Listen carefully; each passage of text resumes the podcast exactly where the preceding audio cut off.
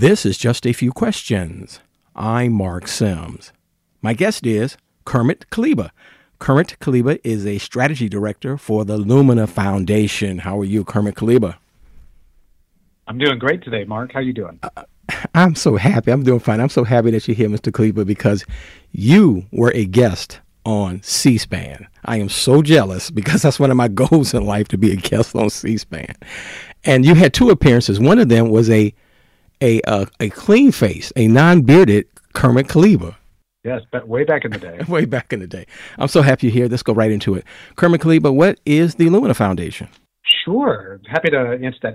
Uh, Lumina Foundation is a uh, is a uh, private foundation based in Indianapolis, Indiana, uh, and we are the nation's largest foundation that's focused exclusively on post secondary uh, education. Uh, and our we're probably best known nationally for the for our our goal uh, to help 60% of U.S. adults between the ages of 25 and 64 uh, attain a uh, recognized post-secondary credential, whether that's a, a, bachelor's degree, an associate's degree, an industry recognized credential, or a post-secondary certificate. Uh, we want to get to 60% adult attainment by the year 2025. Uh, and so we make grants and and uh, and other investments with states, with uh, with uh, higher education institutions, including two-year institutions and four-year institutions, uh, and other stakeholders to help expand access to higher education and uh, and support uh, better completion rates for uh, for a broad range of uh, students, particularly adults. We are, I should note, very uh, particularly focused on expanding opportunities for adults of color. Uh, particularly Black, Latinx, and Native American students, um, because we know that even as we we're aiming to get to 60% attainment in this country, we have a we have a long history in this country of uh, structural and systemic racism, barriers that we've put in front of students, uh, particularly students of color, that have kept them from being able to take advantage of education and employment opportunities. So as we make our, uh, as we are looking to advance different strategies, we're always thinking, how do we, how do we make sure that we're doing what we can to uh, to decrease equity gaps uh, for learners of color? Well, Kermit Cleaver, that is, that's my next question. How can a community college raise its completion rates for students who want to get an AA or some other credential? That's a great question. So I, I think a couple things I'll say. First is I think um, you know the, there's a there, there's often some misconceptions about community college completion. So when when when you hear the numbers that are often cited in the national press about community college completion, what they're often talking about is uh, the the two or the four year completion rate for students who are enrolled in uh, in associate's degrees uh, uh, programs, and that's an important component of community colleges. They do they play an important role in helping uh, students get uh, on a pathway to a four year degree through through what are known as academic transfer programs. But it's not all that community colleges do. Community colleges serve a really broad range of, of students. That's uh, part of why they're called community colleges. So you have a lot of students who are uh, enrolled in uh, two-year programs who don't ever get an associate's degree, but they do end up transferring to a four-year institution. Community colleges don't get credit for that, but but they are playing an important role in making sure that students get on a pathway to degree completion and and, and uh, achieving some credits along the way. There's also a lot of students uh, who don't ever get counted in the official numbers, uh, including students on the non-credit side of community colleges. Uh, we just did some research uh, a few months ago that showed there are roughly 3.7 million students in this country who are on the non-credit side of community colleges, and those students are pursuing a range of different uh, credentials, including uh, industry certifications in, in manufacturing and welding and healthcare and IT. Um, they don't count again towards the official completion rate uh, for community colleges, but they are they are an important part of what community colleges do. And so I just I note that when we think about completion, we want to be thinking about what is it that the, the student, the learner is looking to achieve and, and how are community colleges helping them achieve that goal. Now that having been said, there's there are things that we know uh, that can be helpful for community colleges as they're thinking about serving uh, uh, adult learners uh, particularly adult learners of color. And I sort of characterize these in, in uh, as program change, uh, program strategies and, and, and support strategies. So the first thing uh, on the program side, uh, part of what community colleges do can do to help students is uh, is making sure that they offer programs that align with the needs of today's students. Uh, so you think about, you know, we know that something like a, a third of community college students are parents. Something like 15 to 20 percent are single parents. Uh, many of them are working uh, at least part time. A big percentage of them are working full time. So when you think about that, you know, the, the traditional 15 credit hour semester uh, strategy isn't always going to be the best strategy for those folks. So you want to be designing programs that uh, make it easier for adult learners, particularly working learners and and uh, and parents, to be successful. So community colleges have been experimenting with strategies like shorter uh, shorter uh, semesters, like eight week semesters rather than usual 13 or 14 week semesters, uh, offering classes at night, offering classes on the weekends, uh, offering uh, more hybrid learning opportunities where uh, instead of having to be in a classroom at a certain time, you can get some of your instruction after hours after you put your kids to bed. Um, so, so that so so one big thing that, that community colleges need should be doing is is thinking about the sort of the specific needs and schedules of adult learners, uh, folks who are balancing work obligations and family obligations, and building programs around their schedules and their needs, and that's that's really important. The other piece of it is is um, is, su- is, support services.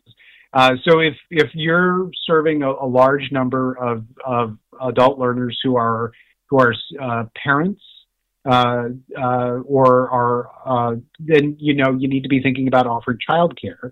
Uh, if you're thinking, you need to be thinking about offering childcare at different times, right? If you're offering courses at night, a lot of times daycare centers aren't open at night. So how how are students going to be able to provide childcare, uh, get childcare while they're taking classes at night or on the weekends? Um, a lot of thinking about um, making sure that people have access to to healthy food.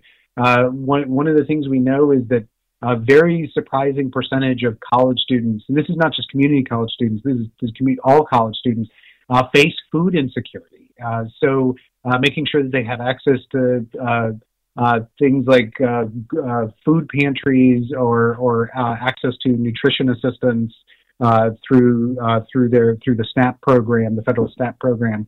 Um, there's a lot of different things, transportation assistance. There's a lot of things that, that community colleges can be doing while students are there uh, to be helping them succeed. And then I think you know making sure that there's there's there's pathways to success. So um, we know that uh, one of the reasons why people uh, don't get to a credential is because life gets in the way. So you know, two year uh, associate's degree program, or you know, could take could take an adult learner three years, four years, even five years. A lot can happen in, in that period that can dis, you know, dissuade you or disrupt you from from going to school. And so, um, so one of the things that the colleges have been looking at is how do you how do you build sort of credentialing as you go, so that if you finish one semester or two semesters, uh, you get a credential that validates your skill, the skills and the competencies that you you've achieved, so that if you don't make it to the next semester, if you need to take a break, uh, you don't lose everything. You've got some sort of credential that, that employers can see you have the skills. Uh, you've, you've at least achieved these skills uh, and competencies. Um, I think schools are also starting to recognize the importance of, of culturally uh, relevant uh, instruction and recognizing, particularly for learners of color, um, that that that instruction can't be colorblind. That that you have to be thinking about the unique needs of, of students, the, the, the trauma that they faced uh, in this society, uh, and making sure that those experiences are, are honored and respected, uh, that, that, that instructors are, are thinking about the, the life experiences of, of students of color and making sure that the, that those, those experiences are reflected in the, in the curricula, in the, in the pedagogy, in the way that, that, the, the, the courses are being taught and experiences are being offered. So there's a lot of things that community colleges can be doing. I, I will say the, the biggest challenge uh, is is is often is often resources. We know that uh, by and large, community colleges get fewer resources than more traditional higher education institutions. The per student uh, spending uh, that at the federal level and the state level is is usually substantially lower for community college students than it is for uh, for four year students. Um, so there's there's so you know, community colleges are often asked to do a lot with very little.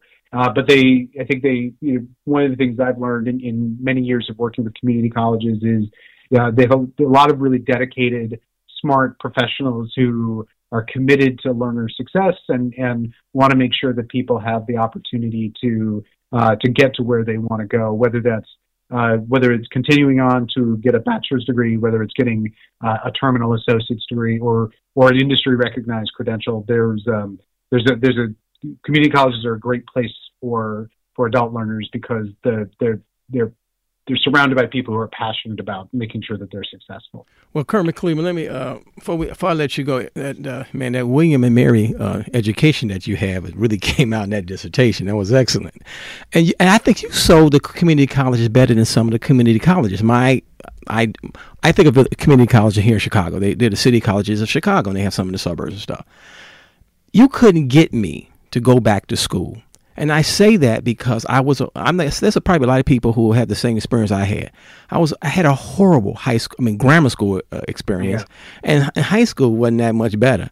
And so you could not get me to go back to school. You could not convince me because I it wasn't taught uh, how to learn. No one demystified education for me.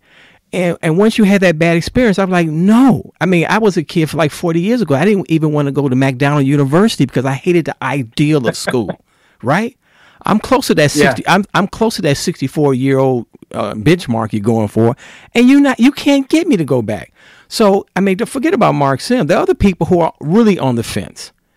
I mean, how do you, I mean, how does this come? When I say this, because I I see the college, community colleges like, hey, we're gonna do our job. It's a government job. We are you know underfunded, underpaid. there's only so much yep. we can do. And I, do you think that Kermit Cleaver they should really, really? I mean, the city. I mean, talking about the public schools and the city colleges I know they have partnerships in Chicago. I know all this stuff. I don't really. My kids went through the public schools. I don't really see.